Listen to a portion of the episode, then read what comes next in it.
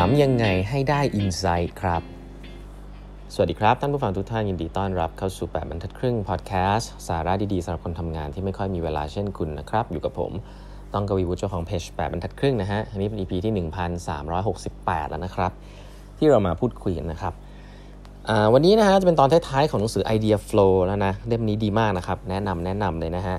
ก็วันนี้จะพูดถึงเรื่องของ การสัมภาษณ์เนาะจริง ๆ เราก็พูดคุยเรื่องนี้พอสมควรแล้วว่าจริง ๆ แล้ว ไม่ว่าจะเป็นในดีไซน์ทิงกิ้งเองในเทคนิคการทำอินโนเวชันอะไรต่างๆเนี่ยเออมันจะเริ่มต้นจากความความเข้าใจความต้องการของคนเสมอนะครับ ทีนี้เวลาพูดอะ่ะมันมันมันพูดได้ใช่ไหมแต่ว่าสิ่งที่มันสำคัญจริง ๆ คือมันทำยังไงใช่ไหมครับเวลาเราบอกว่าให้ไปสัมภาษณ์ลูกค้าอย่างเงี้ยส่งคนสองคนออกไป เราก็ต้องเชื่อคนคนหนึ่งถูกไหมเพราะว่าเราส่งคนสองคนออกไปสัมภาษณ์ลูกค้าคนเดียวกันอะมันไม่ได้ข้อมูลเหมือนกันนะฮะคำถามก็คือว่าเพราะว่าคุณภาพของคำถามอะที่ที่มีคนที่คนเขาถามอะมันมันไม่เหมือนกันนะครับการฟังอะไรมันไม่เหมือนกัน เพราะฉะนั้นข้อมูลที่คนคนนึงได้จากลูกค้ามาเนี่ยก็ก็แตกต่างกันนะครับเวลาเราส่งคนสองคนออกไปคุยกับลูกค้า หลาย ๆ บริษัทเนี่ยก็เลือกที่จะ outsource สิ่งนี้นะครับ ซึ่งก็เป็นไปได้ว่าอาจจะรู้ตัวตัวเองว่าไม่มี skill เนาะคนที่เป็น product manager อาจจะไม่ได้มี skill ก็ไหนๆทำทั้งทีก็ไปจ้างคนข้างนอกมาทำอะไรเงี้ยซึ่ง incentive อะไรไม่อะไรก็ว่ากัน แต่ว่าก็ไม่ได้ผิดอะไรก็เป็นการจ้างคนอื่นไปทำใช่ป่ะแต่ว่าจริงๆสิ่งที่มันสำคัญมากๆที่เราเคยพูดว่ามันต้องอยู่ใกล้ลูกค้าเนี่ยถ้าเป็นไปได้เรามีคนที่อยู่ในองค์กรทำสิ่งเหล่านี้เองเนี่ยมันก็จะเป็นสิ่งที่ มีประโยชน์ แล้วก็มันจะสร้าง culture ที่ดีในการสร้างทีมที่แบบอยากจะทำเอง อยากจะคุยเองนะแต่ทีนี้มันคุยยังไงใช่ไหมเวลาเราจะหาอินไซต์จากลูกค้ามันคุยยังไง ก็หนังสือเล่มนี้ก็ก็ก็จะย้ำเรื่องหนึ่งนะครับ ซึ่งเป็นเรื่องที่ผมอาจจะเคยพูดไปแล้ว แต่วันนี้ก็จะนำมาย้ำว่า เวลาเราไปถามอะไรลูกค้าเกี่ยวกับอ่าเกี่ยวกับโปรดักต์ของเราอย่างเงี้ยว่าเฮ้ยคุณคิดยังไงเวลาคุณไปถามลูกค้าว่า คุณคิดยังไงเกี่ยวกับโปรดักต์ของเราเนี่ยคำถามแบบนี้คิดยังไงไหนเล่าคิดยังไงเหรออะไรเงี้ยบางทีมันเป็นคำถามที่มันกว้างเกินไป แล้วก็มันทำให้ลูกค้าคิดไม่ออกเขาก็จะตอบอะไรที่มันกว้างๆนะครับอย่างเช่นถ้าคุณพูดว่า what do you think about our product เนี่ยโอ้โหมันกว้างมากเลย มันเป็นการโยนภาระให้กับลูกค้าเยอะมากว่าเขาต้องไปนั่งขุดอะไรมาให้คุณ ซึ่งเขาไม่ทำหรอกครับเขาก็จะพูดอะไรที่มันกว้างๆนะครับทีนี้คำถามที่ดีเนี่ยมันจะเริ่มเริ่มด้วยประโยคแบบนี้นะครับ อันนี้เอาไปใช้ได้เลยเนาะถ้าภาษาอังกฤษก็คือว่า tell me about tell me about the time when you จุดๆนะครับ Tell me about the time when you return an item to our store อะ specific เลยบอก ช่วยเล่าให้ฟังหน่อยได้ไหม ว่าตอนที่คุณเอ่อเอาของมาคืนที่ร้านเนี่ยคุณรู้สึกยังไงอะถ้าเป็นเรื่องใส่ experience retail ใช่ไหมคุณเล่าคุณให้เขาเล่าถึงประสบการณ์ที่เคยเกิดขึ้นไปเลยนะคุณอย่าไปเล่าให้เขาแบบมโนเองว่าเออ product เราเป็นยังไง ประสบการณ์มันเป็นยังไง บอกให้เขาเล่าถึง specific ไปเลย เพราะว่าเราต้องพยายาม lead คนไปสู่จุดที่มัน specific ช่วยเล่าให้ฟังหน่อยได้ไหมว่า ตอนที่มาคืนของให้กับร้านของเราเนี่ยคุณเป็นยังไงบ้าง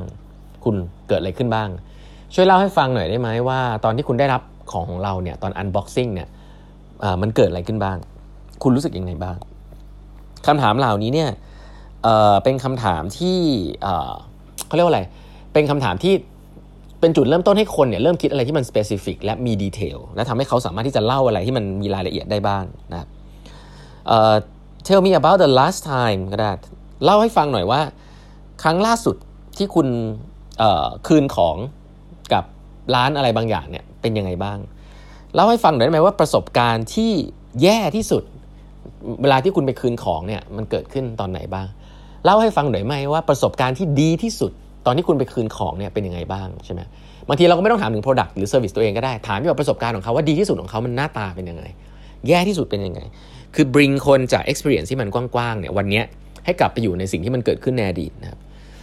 เราสามารถถามได้นะครับว่าคุณอยากได้แบบไหน แต่หลายๆครั้งการอยากได้แบบไหนอย่างที่บอกครับมันก็มันก็ไม่รู้จริงหรือไม่จริงใช่ไหมครับแต่ถ้าเราถามถึงประสบการณ์ในอดีต แล้วเขาจำได้เนี่ยสิ่งนั้นเป็นสิ่งที่ที่มีรายละเอียดเยอะ แล้วหลังจากนั้นสิ่งที่สำคัญคือการฟังว่า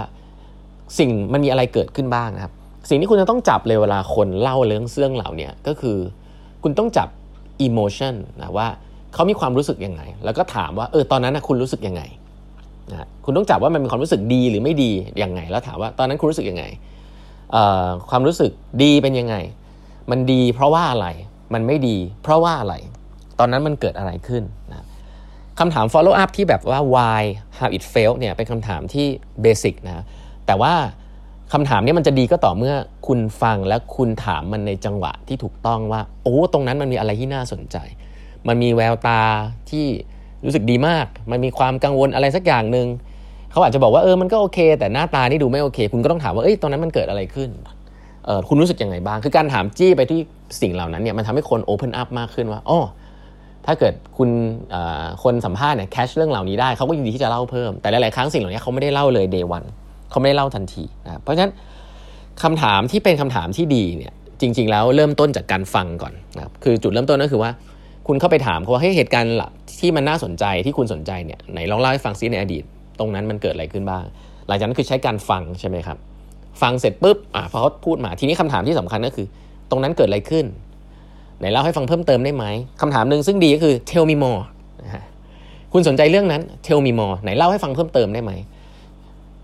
การให้เขาให้คนคนที่พูดเนี่ยช่วยขยายความเนี่ยเชื่อไหมครับส่วนใหญ่เขาทำได้ฮะเขาจะไม่หาว่าเรากวนนะเพราะว่าเวลาเขาเล่าคนส่วนใหญ่เวลาเล่าก็จะเล่ากว้างๆก่อน สนใจตรงนี้ช่วยเล่าเพิ่มเติมได้ไหมเขาก็จะนึกเพิ่มเติมว่าตรงนั้นเกิดอะไรขึ้น แล้วก็เขาก็จะขยายความให้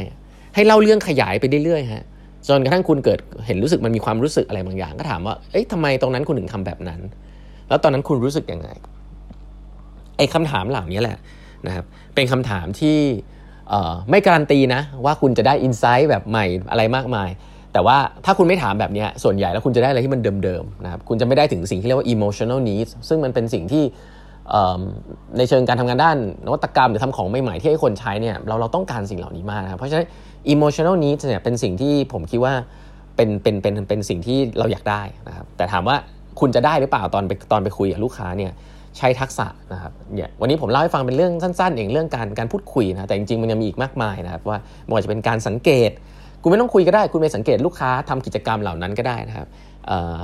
ทำยังไงให้มันธรรมชาติที่สุดอะอย่างเช่น ถ้าเกิดคุณอยากจะดูคนว่าเวลาเขาวิ่งอยู่ในสวนเขามี pain อะไรบ้างคุณก็อาจจะต้องไปที่สวนลุมใช่ไหมแล้วก็ไปนั่งอาจจะไปตอนเช้าตอนบ่ายตอนเย็นมันก็ไม่เหมือนกันใช่ปะ แต่มันคงไม่ make sense ที่ให้คุณให้คนมาวิ่งอยู่ในในยิม แล้วคุณก็มาดูว่าเออเขารู้สึกยังไงถูกไหมคือเราต้องการ experience ที่เหมือนจริงที่เราอยากจะสร้าง service นั้นจริง ๆ อะไรเงี้ยมันก็แล้วแต่ว่าเป็นแบบไหนอะแต่ว่าเอาให้มันเป็น experience ที่เหมือนจริงอะไรแบบนี้การ observe คนก็เป็นเทคนิคหนึ่งซึ่งสำคัญมาก และบางทีก็สำคัญกว่าการพูดคุยอีก หลาย ๆ ครั้งเราคิดว่าพูดคุย พูดคุยทำ survey แต่จริง ๆ แล้ว การออกไปดูลูกค้านะครับในที่ของเขาที่ที่เขามีใช้ service กับเราก็ ก็ได้ข้อมูลเยอะมาก ๆ ไม่แพ้การสัมภาษณ์เช่นเดียวกัน นะครับเพราะฉะนั้นสิ่งเหล่านี้แหละก็เป็นสิ่งที่นำมาฝากไว้แล้วก็หนังสือเล่มนี้ก็จะเล่าเรื่องพวกนี้ด้วยนะครับก็แนะนำวันนี้เวลาหมดแล้วนะครับฝากกด subscribe แปดบรรทัดครึ่ง podcast นะฮะแล้วเดี๋ยวพบกันใหม่พรุ่งนี้นะครับ สวัสดีครับ